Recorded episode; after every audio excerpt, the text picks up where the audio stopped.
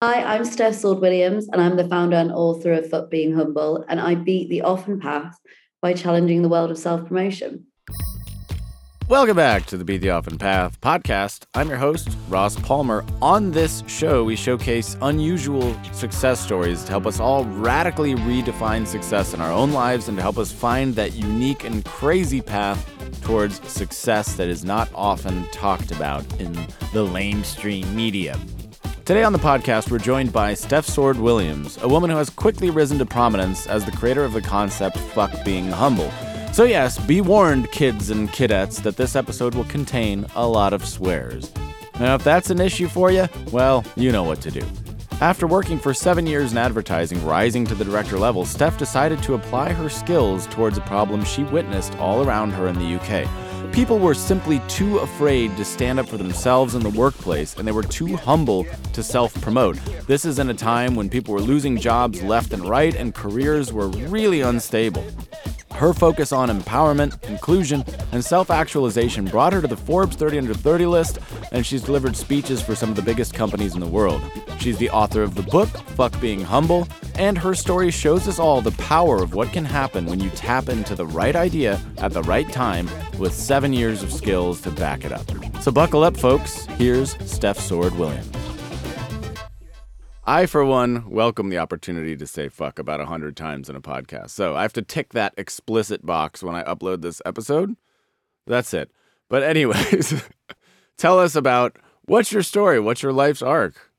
How did you come across your concept and idea? So, as I mentioned, I'm the founder and author of Fuck Being Humble. Um, I also want to say I actually don't swear that much when I'm doing my presentations. I think people think I'm like this tacky millennial brand that, that has just thrown a swear word in there, and that's going to be the thing that um, sells the product. But genuinely, I, I try not to swear because I think the name does it itself. Um, in terms of how I got into building the business, I worked in advertising for seven years. And I learned a lot about storytelling and how important it is and how much of an impact it can have both on big businesses, but also how important it is for individuals. And I felt like there was a huge gap in really targeting the individual storytelling side of things. So, you know, self promotion as a word, particularly in the UK, is very much frowned upon. Um, you know, people don't want to associate themselves with it.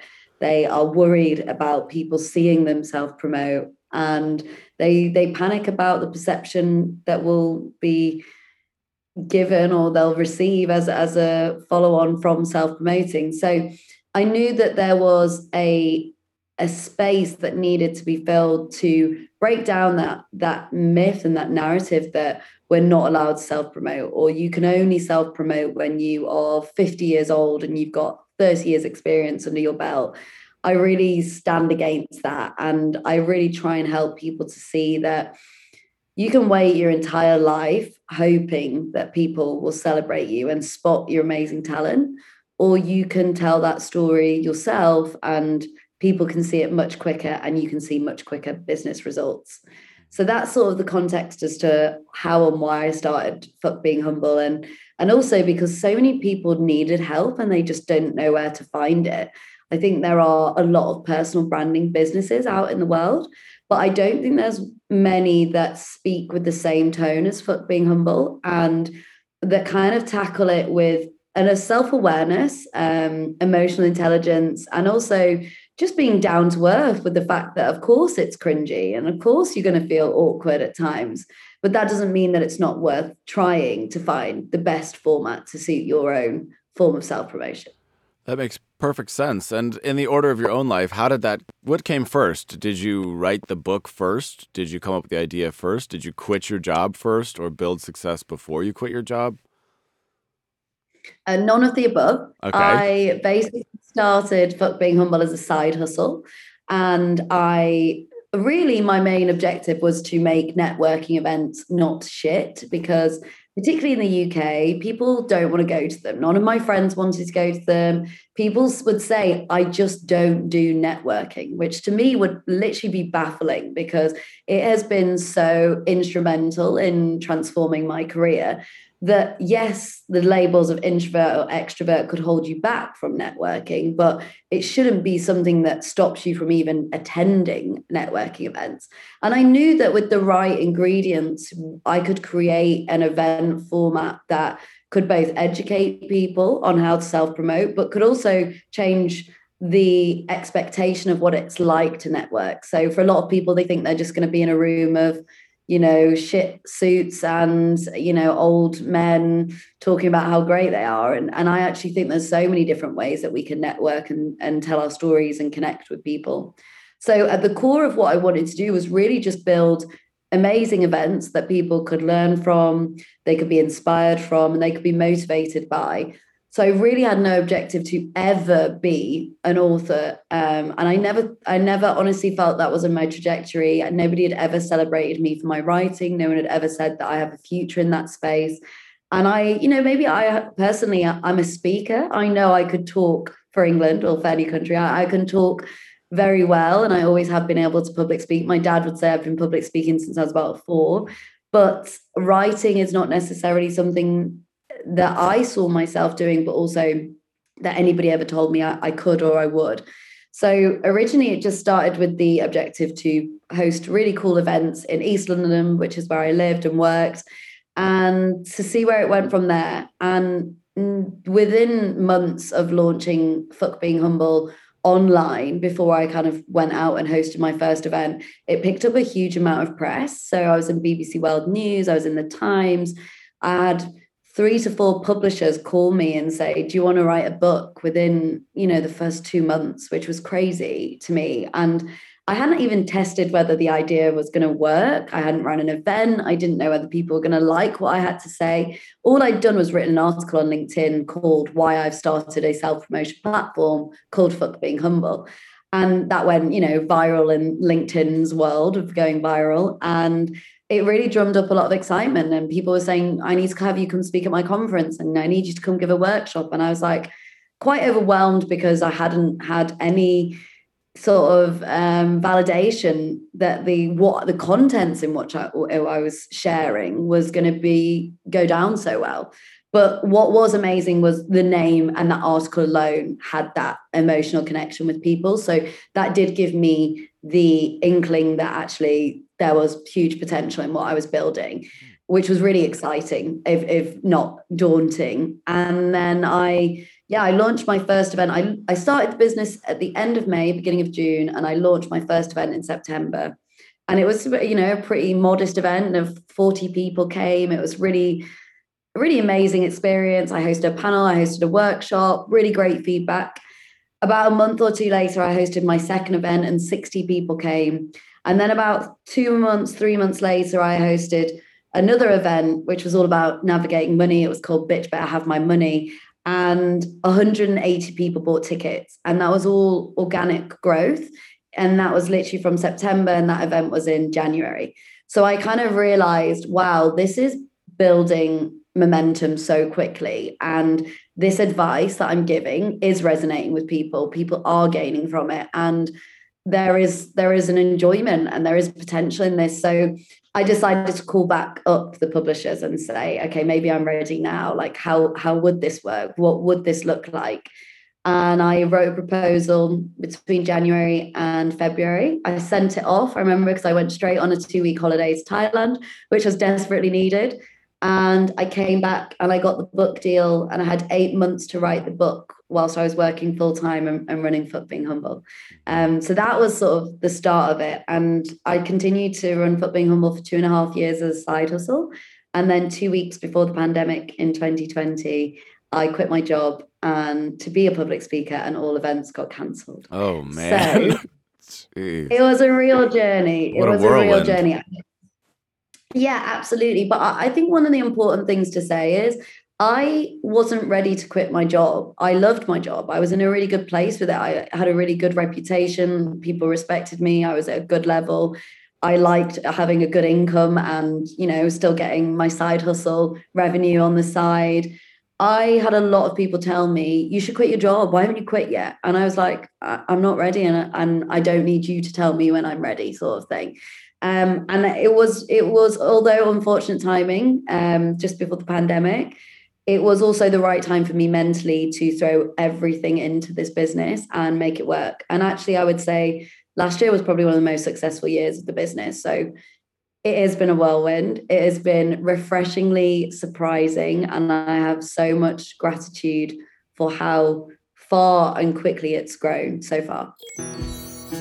Today's episode on humility is brought to you by our sponsor, Katie's Humble Pie. Overstep your bounds, grab yourself a big old bite of Katie's Humble Pie. Fucked up at work? Better eat that humble pie. Family trouble? It's humble pie time, baby, with Katie's, the all natural pie solution. And now back to the show. So, when it came to actually throwing your first event, what were the steps that you took to actually doing this? How did you make the first one a reality? I actually love listening to old school R and B and hip hop. I saw that on uh, your page.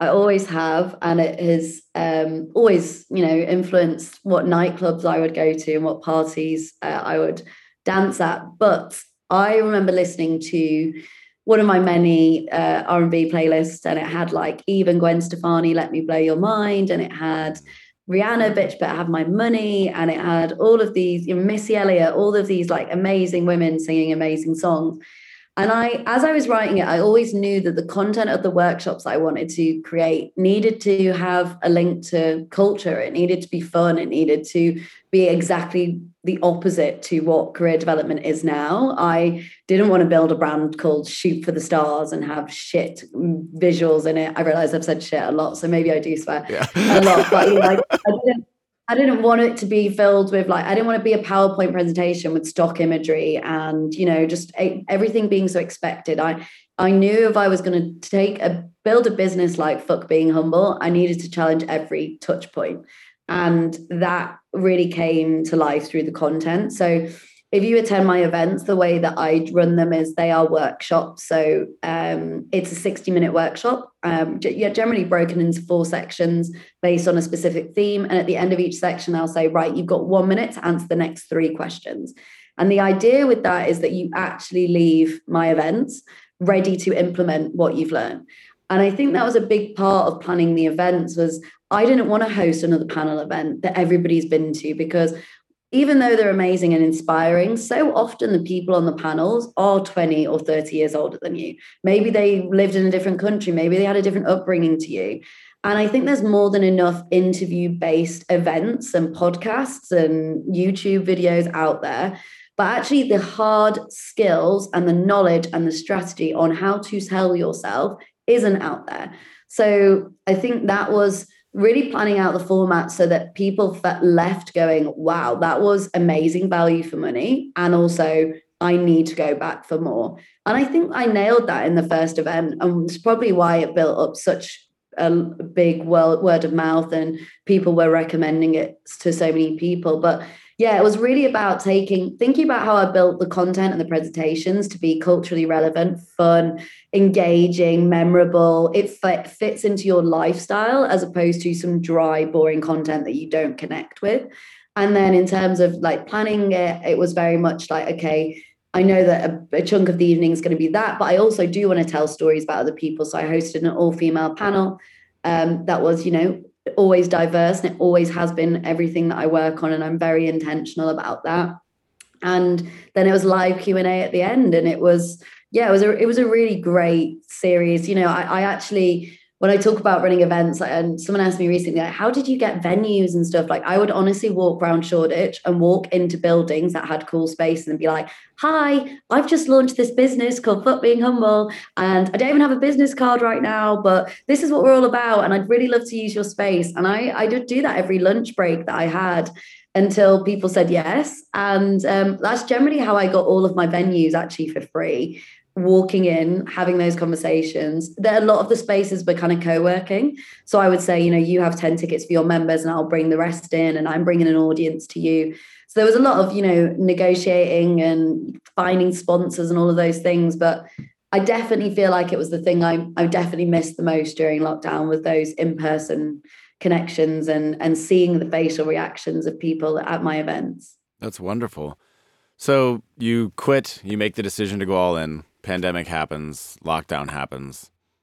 What was your thought? Did you say, oh shit, or did you morph? I mean, did you panic or did you immediately think of solutions? How did that part go?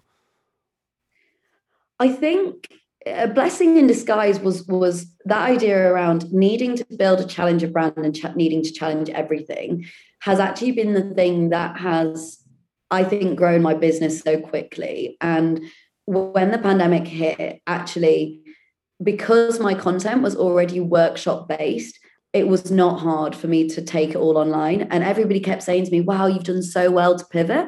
And I was like, I actually didn't need to do that much. I bought a Zoom account, but my talks were ready to go. So I think whilst everybody was kind of flapping and figuring out how do we make everything online and how do we make it engaging, I, I would say my product was strong enough that it, it actually worked really well online. And in some cases it works better because i'm able to reach more people. You're able to do this from the comfort of your own home. You can you know do it at lunchtime on your lunch break. You know there it's it's short enough that people have enough time to digest it but it's enough content and impact that you feel like you're still gaining even if you're not in the room. Mm. and that was a really big point for me that i realized I saw not my competitors, but maybe my peers it slowed them down. Whereas I was ready and I just moved everything online and it was good to go.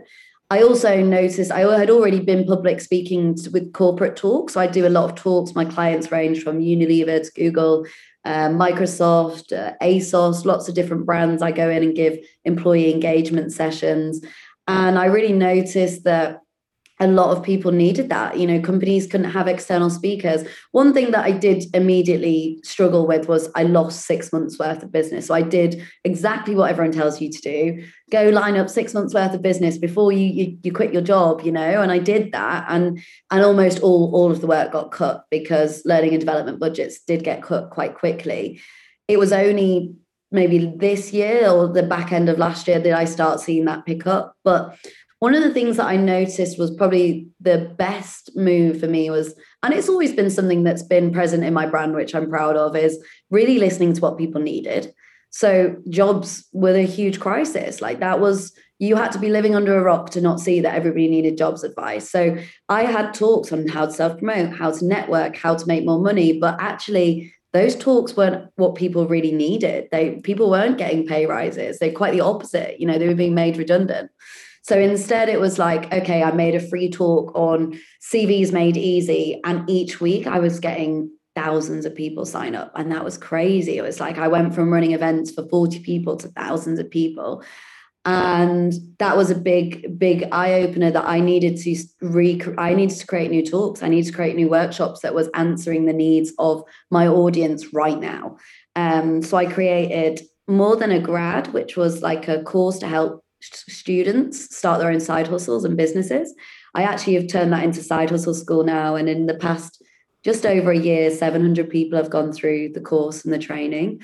So that's wow. been a really amazing uh, process. And universities book me to run that for their students now. And, you know, when I think about some of the things that are still present, some of the talks that I wrote last year during the pandemic, they're like my best selling talks and my workshops that corporates come to me for now. So I think whilst there was, you know, there were inevitable moments where I was like, oh, this is stressful. This isn't what I quit my job for. There wasn't panic that there wasn't the demand there because there really was. You know, it couldn't have been, and I mean this in the most um kind of like not in a disrespectful way at all, but like there couldn't have been a better time to run a business around career development. Mm it was about really listening to the market and what people needed. And and that that is what i'm really proud of the growth of last year because i was forced to look at the business in a different way to what i had been prior. And i don't think i'd have grown as quickly. So i had three talks on rotation that i was going around delivering.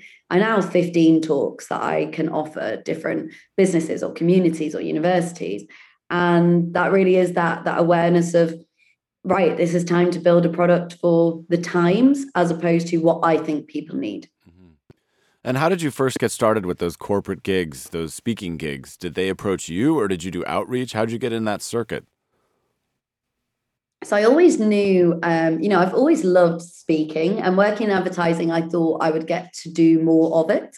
I was always pitching and presenting, and I did a lot of that at university as well. And I really liked that aspect of it, but I knew that I maybe wasn't going to get the opportunity to talk about the things that I wanted or only ever advocate for the business I worked for.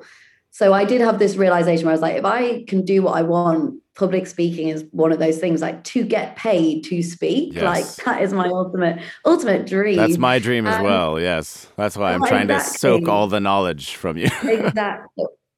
Again, I don't want to say I was lucky because I think I've worked bloody hard to be where I am. Sounds and I have built a strategic business it wasn't an accident that I called my business Fuck Being Humble. But when I think about the uh, business that I have generated, it, a lot of it's been incoming. And I do think that is because of the strength of the brand that I've built. And that is obviously my expertise. That is what I spent seven years learning and understanding. So a lot of the requests I get from my corporate clients, they are they are incoming. They are hi. I, somebody attended one of your community events that you ran, and they said it was amazing, and I, we have to book you for a workshop because it's changed their life. Or somebody that I know recommended you. I get a lot of referrals, which is amazing. And but I think that really to start with, it was that that article on LinkedIn. Like, I honestly, I can't believe how much traction it gained. And I say this to so many people. I was like, it took me 30 minutes to write that article. Mm. I'm pretty sure there's a typo or two in there. Um, it wasn't, you know, my most epic writing, but I wrote a piece of content about a subject area that I was going into, and I put it on a platform that it couldn't be more appropriate for. And all of those things aligning at once, as well as the timing. I think people were getting a bit bored of the like boss babe millennial huns, you know, badass bitch talk. And this is like, you know, being humble is gender neutral. Like it attracts more women, yes, but it's gender neutral intentionally. So yeah, I, I, a lot of it was, you know, I, I've always had an Instagram account. I would say I'm an Instagram brand.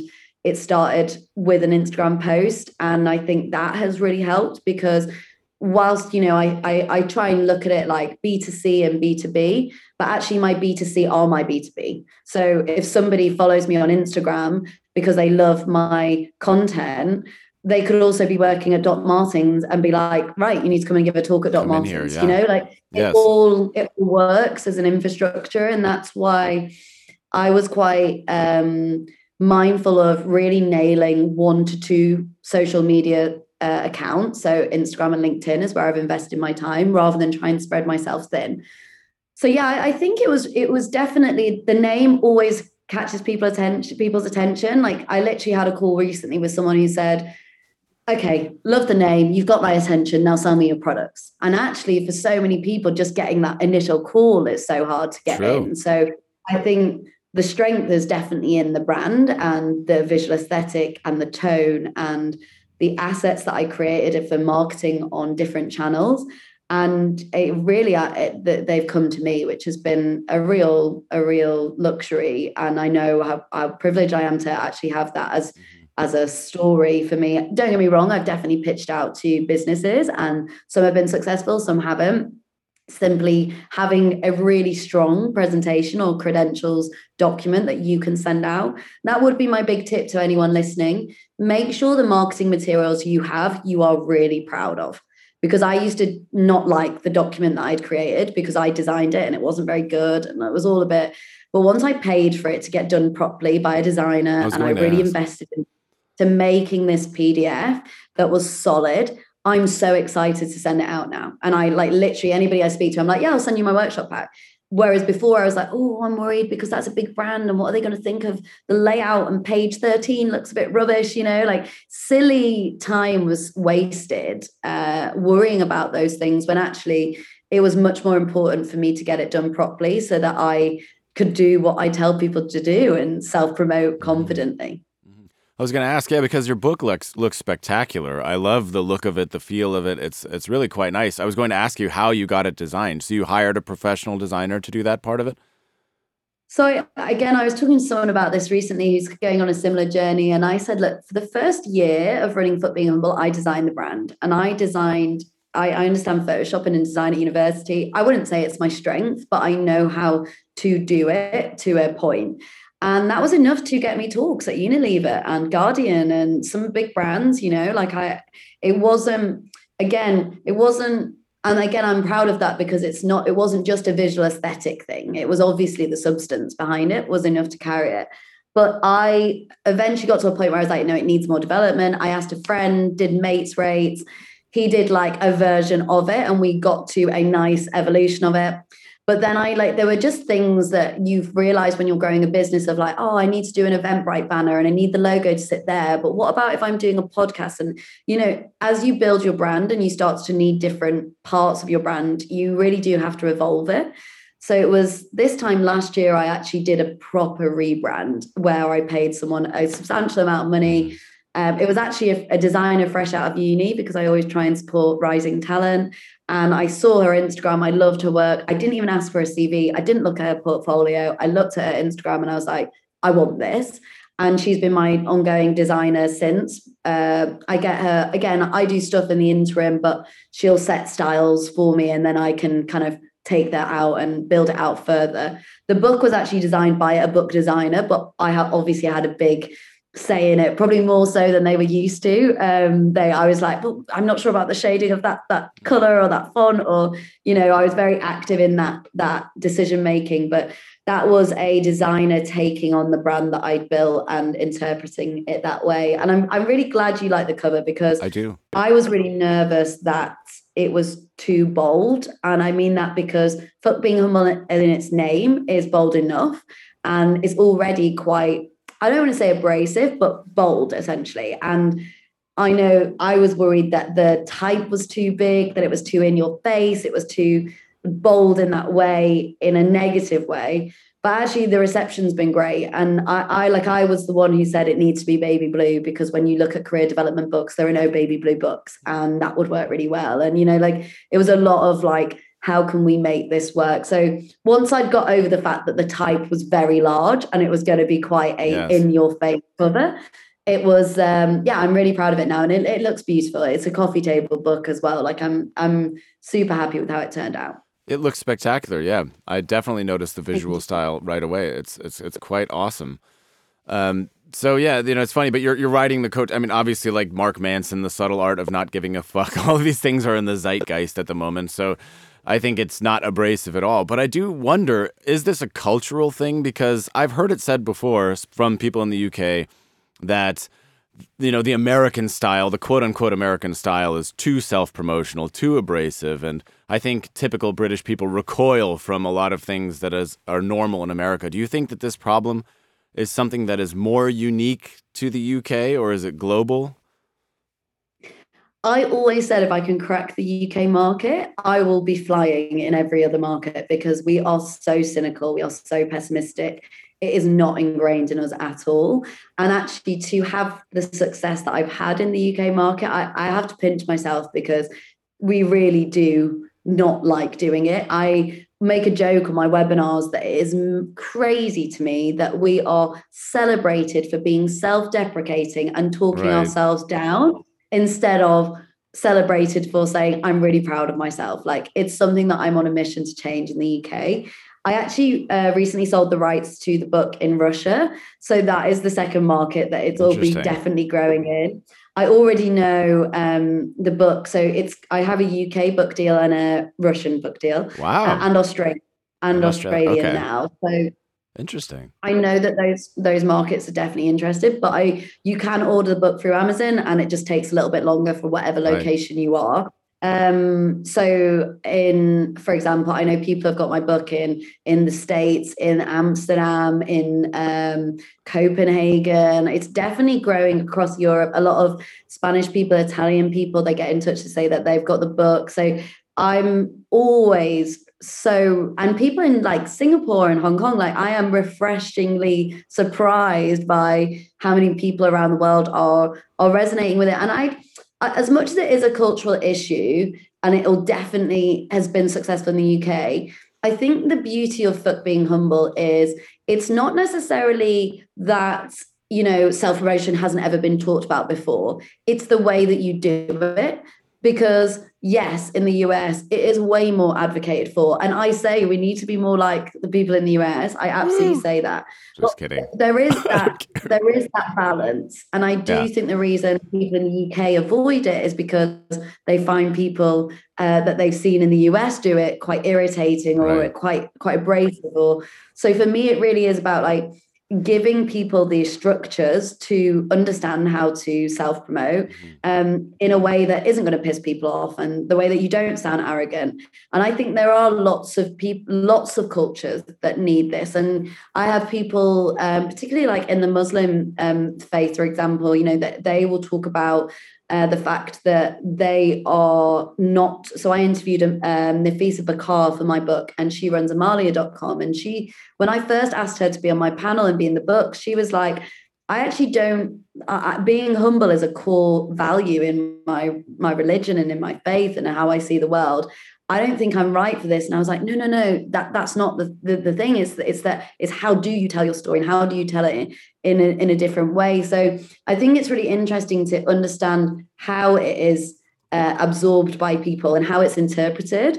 But I think it can be accessible to everyone. And if anything, because it is written for the UK market, I am probably considering more of the reservations than I would be if I was writing it for the US market and I was saying, yeah, just go have a great time, go get grab a megaphone, you know, like mm. I'm writing it for a market and an audience that are anti self promotion. So I have to teach them the smaller steps, which means it's a bit more palatable for people around the world. That sound means that it's the awkward moment where I'm going to ask something of you. Yes, I'm going to self promote myself because I'm tired of being humble, bitches. Just kidding. I didn't mean to call you bitch. I'm so sorry. That was way out of line. But I do want to ask something of you. If you like this show, if you like these stories, please rate it five stars on Apple Podcasts or your podcast platform of choice. Leave a favorable review. Help me grow the show. Share these episodes. Share the Instagram page. Share the YouTube channel with anybody, somebody, somebody out there who needs to hear it, needs to see it somebody who would benefit from Steph or Steph's work. That's all I ask. Just help me grow this podcast, and you will have done your job. So, now back to the show. Do you know what this reminds me of? Did you ever listen to Pink Floyd? Are you familiar with their work at all? Going back for yeah. that, there's that lyric in a Pink Floyd. I think it's Dark Side of the Moon, where they say, "Hanging on in quiet desperation is the English way." Do you believe that that's true? Do you think that there's truth to that? I mean, I must do because I built my business right, exactly. based on you literally did. People just sitting yeah, there, kind of bummed, just letting life happen to them, and being generally yeah. dissatisfied with what's happening to them. Yeah, absolutely that. And you know, look, I usually try and say this earlier on in a podcast interview, but I, of course, believe in being humble. And I, of course, believe in humility. Like, please don't mistake anybody listening. Please don't think that I don't see that as a really brilliant quality and a really admirable quality to have. Um, however, what I hate to see is people's being so modest they miss out on opportunities yes. and that is something that i have observed particularly in the uk market is everybody waiting for opportunities to land on their lap rather than going to get going and getting them themselves. And I worked in ad agencies, and there is a culture of creative directors saying, you know, if your work's good enough, you know, you'll win an award and you'll get the press. And it, that was actually quite toxic, and it is still floating around, and it's something I'd love to challenge. It's crazy that we help brands, or when I worked in advertising, we help brands sell their products through advertising, yet we won't advertise our own work that for me is mind boggling. Um, and I think that's something that I've really tried to kind of shine a light on in the, in the UK to say like this this is like it doesn't make sense like and when people do self promote my biggest frustration is belittling themselves in the process so I, I, have a presentation where I talk about how to self promote at work and I talk about phrases that you need to stop saying are uh, humble brag alert or minor achievement announcement. I mean, why would you even say that? But they're the sorts of things that I see on LinkedIn in my network. And I'm like, you're you're literally, you know, you're going backwards. You may as well not self-promote if that's how you're going to self-promote. So there really is a big topic, a big discussion to be had on that. And I, and then, like I say, I think that's why it connects with people so instantly because no matter where you are in the world, we've all felt undervalued, unappreciated, and overlooked. And unless you say to yourself, fuck being humble, I deserve this, I'm going to go claim this, you may not see those results. And, and that's really the message that I want people to take away. Well, I just want you to know that that whole previous section, I'm going to cut it out and I'm going to start this podcast by saying that you hate humility as a blanket statement. No context. I'm going to say she hates humility. Uh, but that does bring up an interesting point. I mean, these days, with so many books on the shelves, shock value is the thing that people use. And I've thought about using, actually, I wrote an entire book with extreme shock value and a metaphor that I, I'm not sure will ever see the light of day because I feel like I may have gone slightly too far talking about the 90s culture and shock value kind of thing. It's an entire book that it may just sit on my shelf. But I often wonder about that balance between being shocking and getting people to like the thing because you know, we're increasingly we're increasingly okay with people swearing and these kinds of things, but surely there are some people who maybe say that it's abrasive and maybe old-fashioned people who say, "Do you really have to use the word fuck in your title? Like is that really necessary?" Uh, do you ever get those kinds of comments? Do you ever get any kind of pushback on the direction you've taken? All the time.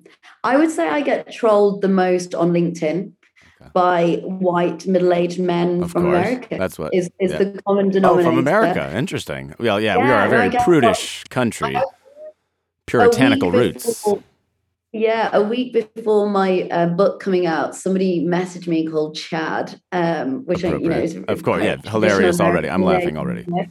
Saying, um, you know, hi Stephanie, I think I get what you're doing, but I have to tell you, you've chosen the worst business name ever, and I think you need to rethink it. Sure. um, which was an interesting piece of advice because uh, I never met this person and um, I'd had a very successful business. I don't think I needed to rethink it. I had a woman comment on a post. I shared an event um, that I was hosting on how to change career directions, which sold out and did really well. And some woman posted, Wow, I'd love to be as narcissistic, self centered, and um, spoil, I think, as Stephanie. Where do I sign up? Beautiful. And she was about 50 women. Women. The interesting one with that is she said the last the last descriptive word she used was powerful.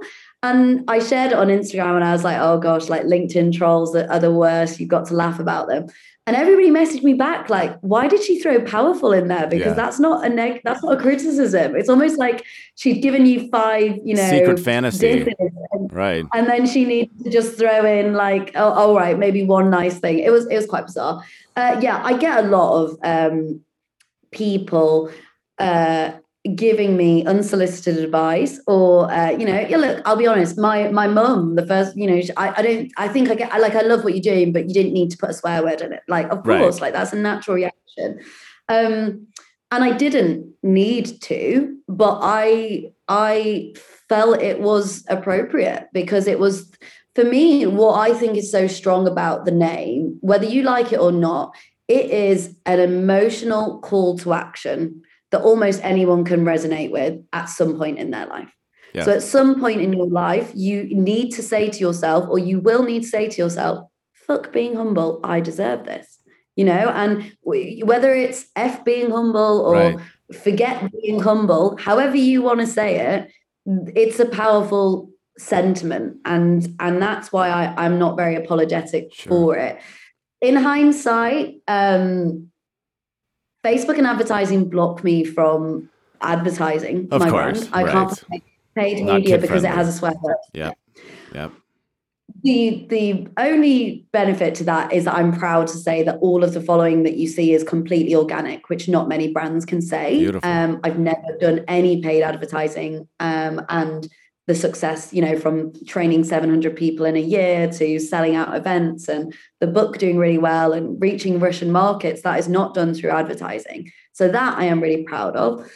Would I maybe do a swear word? I mean, I'm building my second business at the moment and there are no swear words present. Um, so that is one learning, but not I wouldn't go back and do it differently, um, even in, you know, with with the feedback that I've had from certain people, because for every one percent of Mm, people that give me their feedback that I didn't ask for, you know, 99% of people love it. And I'm okay with not pleasing everyone because you can't please everyone when you build a challenger brand. And I'm focused on the people that need to hear the words but being humble and the ones that instantly get it. And I don't have to convince and I don't have to defend myself. For everyone else, you know, I'm sure there are other more straight straight brands that you can follow and they are a bit more you know traditional but that's not what this is and i i will never change that and i think you won't know that you've really arrived until you get hate from kendrick lamar famous author of the song humble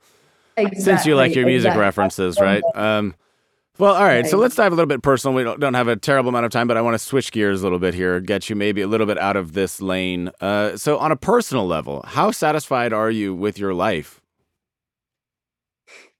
Wow, I didn't think I've had that question. Exactly. I know. I'm trying to break the script a little bit here for just a second.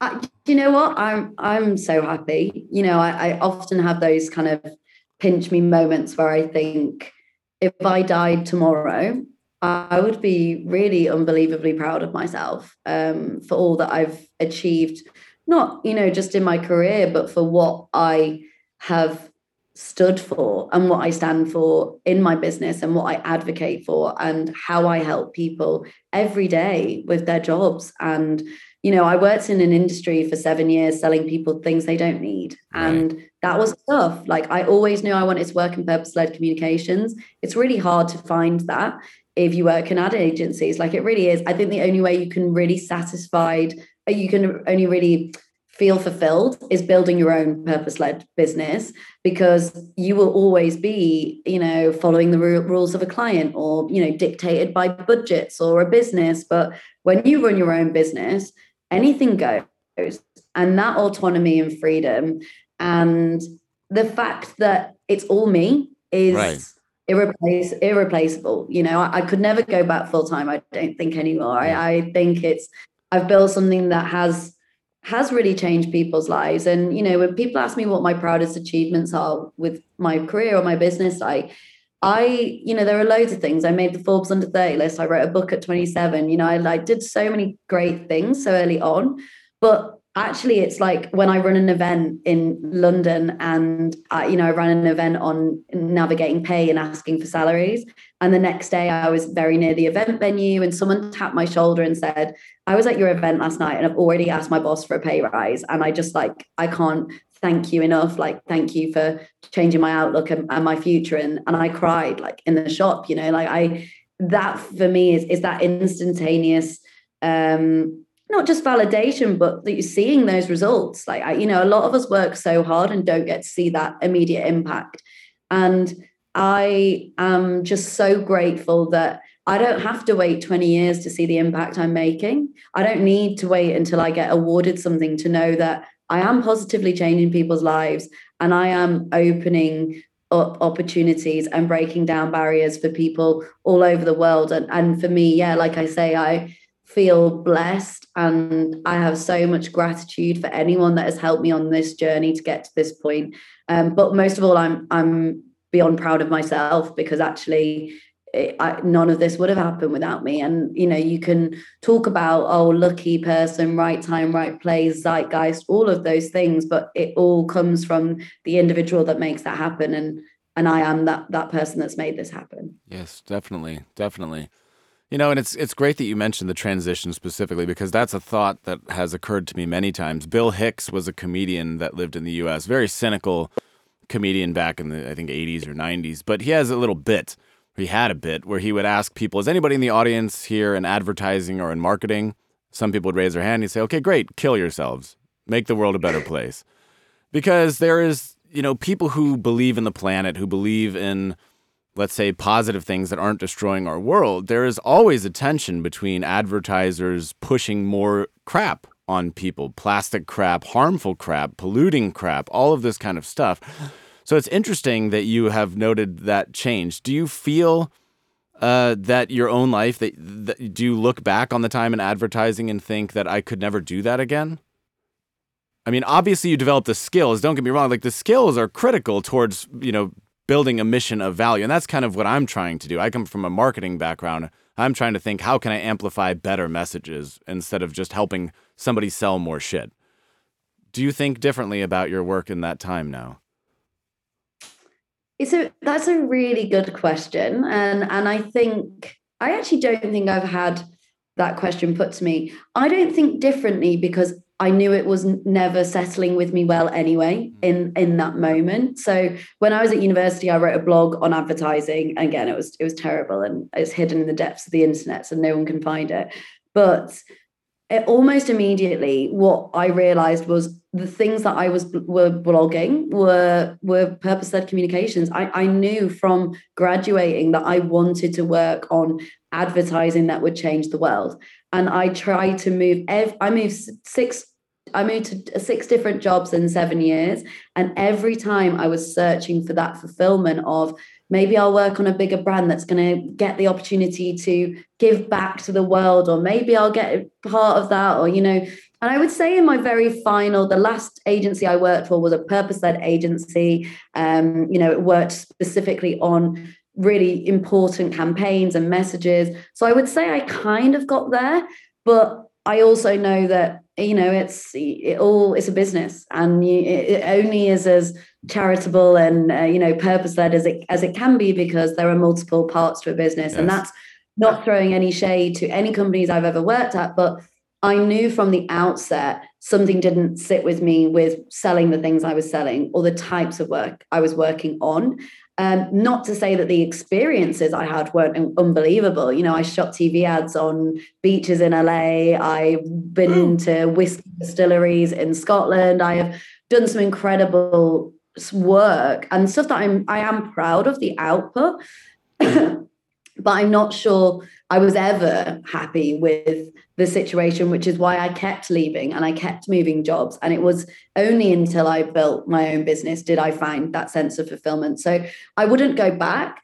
I'm not regretful or embarrassed of the work that I did because generally the work that I worked on, you know, was wasn't bad. You know, I wasn't selling cigarettes to people. I wasn't telling people to gamble. There wasn't I didn't have terrible clients but I definitely know the fulfillment came once I I stepped away and built my own my own brand and stopped selling people other people's ideas when I had my own that were worthy to be worthy enough to be sold. Very well said. I completely agree with everything that you just said.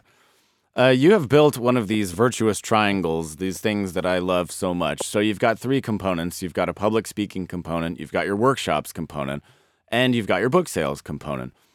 Now we know that each dollar earned, they're not all equal. What is the piece of that that brings you the most joy of those three? Which dollar earned from which category makes you the happiest and why? So I think I actually think it's a slightly different triangle. Oh, okay. Please, so, by uh, all means, I, I like it. public speaking and workshop are the same thing. Okay. So they're the same entity. Um, the book, yeah, is one one output, and I would say actually brand partnerships is where my other revenue stream comes from, and where I'm moving more towards. Um, I've actually just been signed by a talent agent that will manage a lot of that, and you know, go out there to find brand partnerships to spread the message. I am. I, I said at the beginning, and I, you know, I'll say it now. Like I'm a public speaker. I come alive when I speak.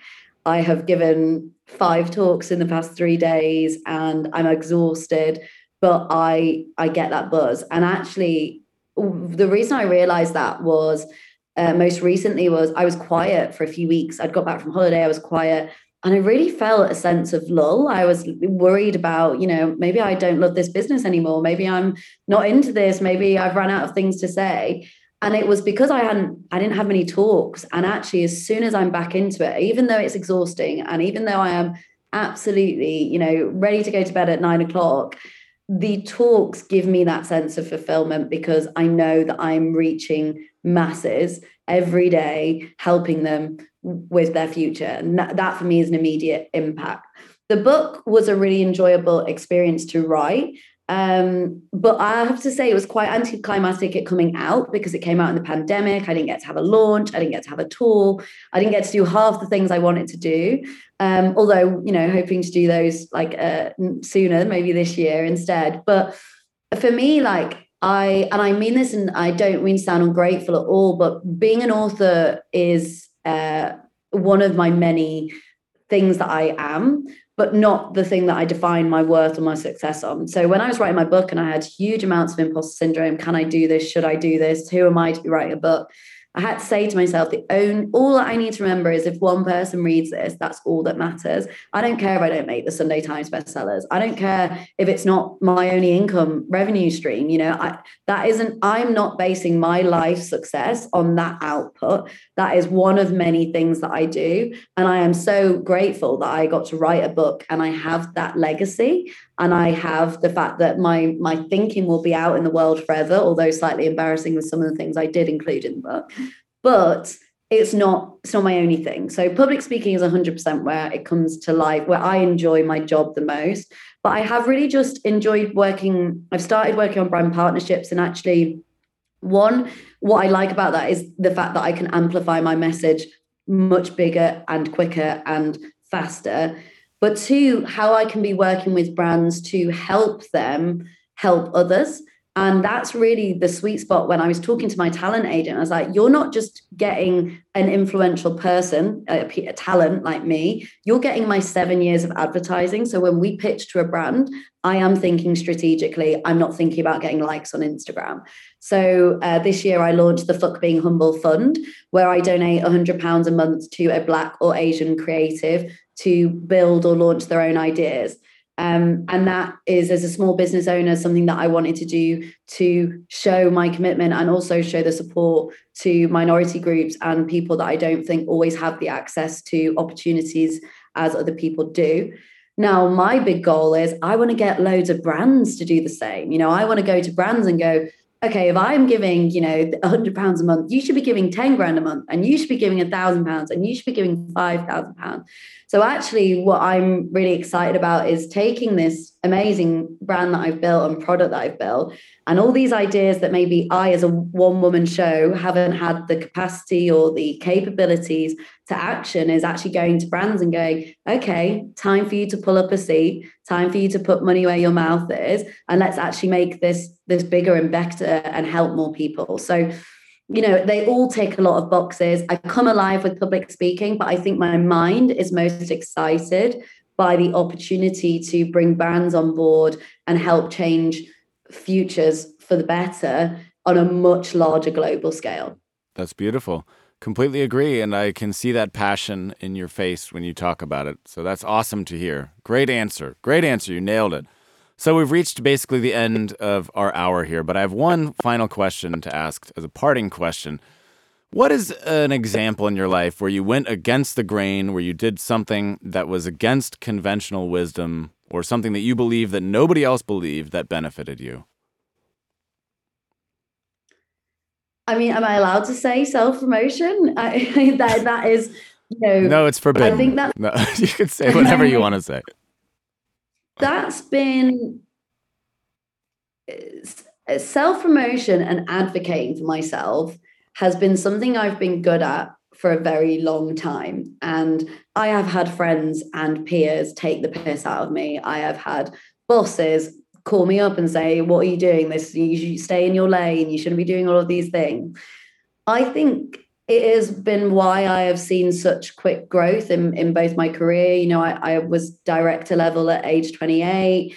I, I made the Forbes list. I did all of these things because I wasn't afraid of advocating for myself. And that has been something that I've, I think I've always gone against the grain with that. I, I do have my dad, I think, to thank for that. He is probably the most um, lovable and like the biggest hype man in my life. Um, I've got lots of hype people, but he has from a young age always taught me like no you, are not just doing that you're doing this and you know really helped me to see that you can there is one way you can tell a story or there's a slightly more captivating way to tell a story and I think, yeah, like definitely through university, through the jobs I've had, particularly working in the advertising industry, where it's cooler to be all self-deprecating and moody, and you know, I'll be I'll be famous when I win an award.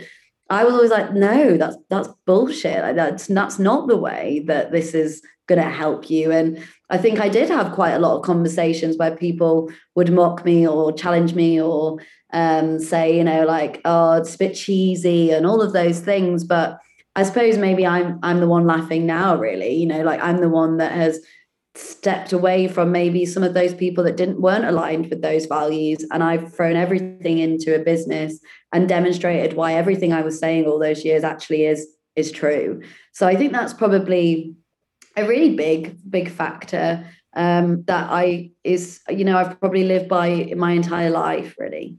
All right. Well, that's that's a great answer. Now we have we need a soundbite for the TikTok generation. So, best piece of advice, go. Don't let somebody else tell you what you're capable of doing. So the worst thing that you can listen listen to is somebody saying to you, "No, I think you should do that," or "Stay in your lane." You know, don't let anybody ever stop you from achieving what you think you're capable of doing because they're generally holding you down, and you never want to look back in regret and think, "I could have been doing this sooner."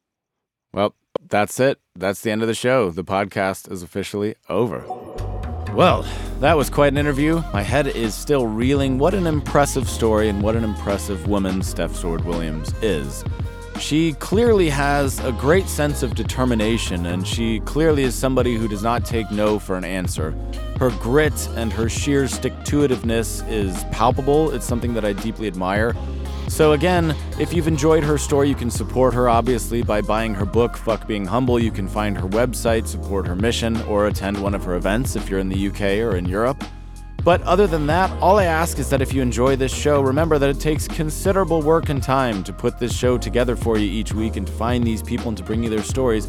If it has presented you with any value at all, if it has inspired you at all, Rate the show right now, five stars on Apple Podcasts. Subscribe to my YouTube channel. Find Ross Palmer on YouTube. Subscribe on Instagram. Share the content with anybody who needs to see this episode. That's all I ask of you. Help me grow this show together with you. So, thank you for listening, and I will see you next week on the Beat the Often Path podcast. I'm Ross Palmer.